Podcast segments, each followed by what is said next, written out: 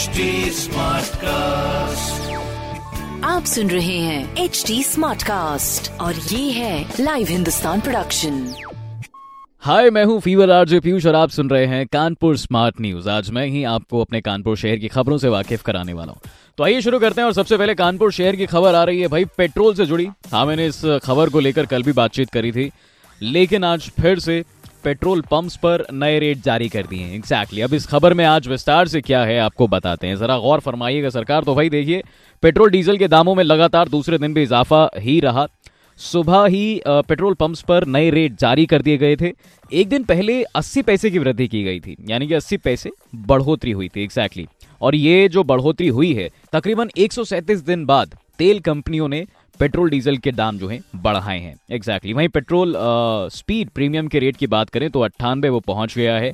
इससे पहले एक नवंबर 2021 में सर्वाधिक पेट्रोल 106 था यार।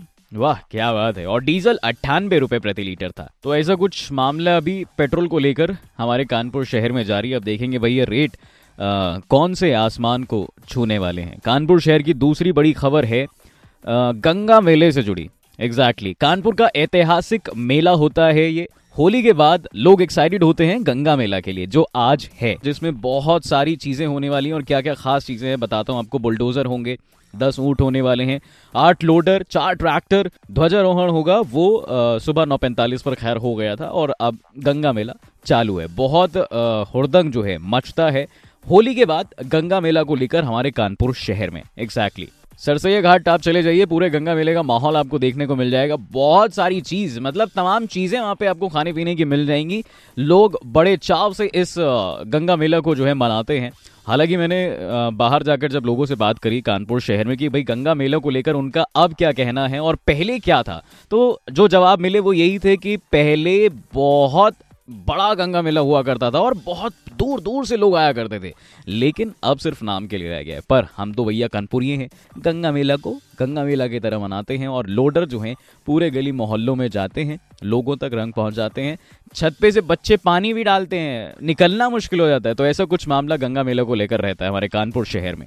कानपुर की तीसरी बड़ी खबर है कि यूपी बोर्ड की परीक्षा 24 मार्च से शुरू होने वाली है, जिसके लिए कानपुर शहर में 133 केंद्र, यानी कि सेंटर्स बनाए गए हैं और सेंटर्स पर मोबाइल फ़ोन सहित इलेक्ट्रॉनिक डिवाइस ले जाना, इन सब पर प्रतिबंध लगाया गया है, ठीक है, ताकि चीटिंग को बढ़ावा ना मिल सके।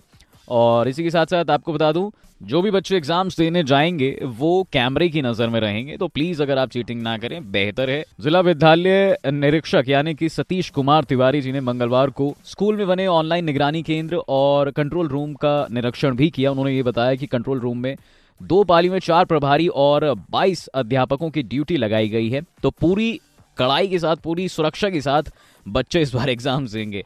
एक तो कन्फ्यूज़न ये भी हो रही है कि भाई ऑनलाइन पढ़ाई हो गई ऑफलाइन एग्ज़ाम्स हो गए। तो कैसे करें? कोई बात नहीं टाइम है टाइम था सॉरी अब क्या ही टाइम है, कल से आपके एग्ज़ाम से पढ़ लो बेटे, ठीक है? बाकी कानपुर शहर की चौथी बड़ी खबर ये है कि भाई गैस, पेट्रोल और डीजल के दामों में बढ़ोतरी के साथ ही साथ औद्योगिक पीएनजी के दामों में कमी की गई है। औद्योगिक पीएनजी के दाम तिरानवे रुपए से घटकर तिरासी रुपए प्रति एससीएम कर दिए गए हैं तो कुल मिला के दस रुपए घटाए गए हैं। ऐसा कहा जा रहा है कि रोज़ाना औद्योगिक पीएनजी की खपत तकरीबन बहत्तर हज़ार से घटकर चालीस हज़ार सीएसएम आ गई है। इससे दाम भी कम हो गए हैं। पहले दाम जो थे, उसके बारे में बताऊँ अगर आपको तो छप्पन से एक सौ दस रुपए किए गए थे। फिर घटाकर तिरानवे रुपए से अब तिरासी रुपए प्रति सीएसएम कर दिया गया है। आपूर्ति बढ़ने से सभी अड़तीस फिलिंग स्टेशन भी पूरी क्षमता से चलाए जा रहे हैं। तो ऐसा कुछ मामला औद्योगिक पीएनजी को लेकर हमारे कानपुर में चल रहा है। तो अब ध्यान देते हैं कानपुर शहर की पांचवी बड़ी और आखिरी खबर पर यह कि भाई ई श्रम पोर्टल पर रजिस्ट्रेशन की मॉनिटरिंग करेगा श्रम विभाग। इस खबर को विस्तार से आपको बताते हैं।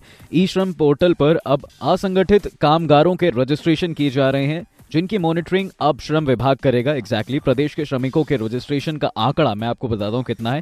आठ करोड़ के पार पहुँच गया है जबकि कानपुर में दो लाख से ज़्यादा श्रमिक पंजीकृत किए गए हैं। और ये इसलिए है कि भाई जो चुनाव से पहले घोषणा की गई थी कि दिसंबर तक रजिस्ट्रेशन कराने वाले जितने भी कामगारों को होगा जितने भी कामगार होंगे, उन्हें डेढ़ हज़ार रुपए मिलेंगे, जो अब मार्च में भी उन्हें पाँच सौ रुपए मिलने वाले हैं। तो ऐसा कुछ मामला जो है इस चीज़ को लेकर चल रहा है। ये थी हमारे कानपुर शहर की पाँच बड़ी खबरें। ऐसी खबरें सुनने के लिए आप पढ़ सकते हैं हिंदुस्तान अखबार। कोई सवाल हो तो ज़रूर पूछेगा on Facebook Instagram and Twitter हमारा हैंडल है at the rate H T और ऐसे पॉडकास्ट सुनने के लिए log on to W W W dot H T smart cast dot com आप सुन रहे हैं एच डी स्मार्ट कास्ट और ये था live Hindustan production smart Smartcast.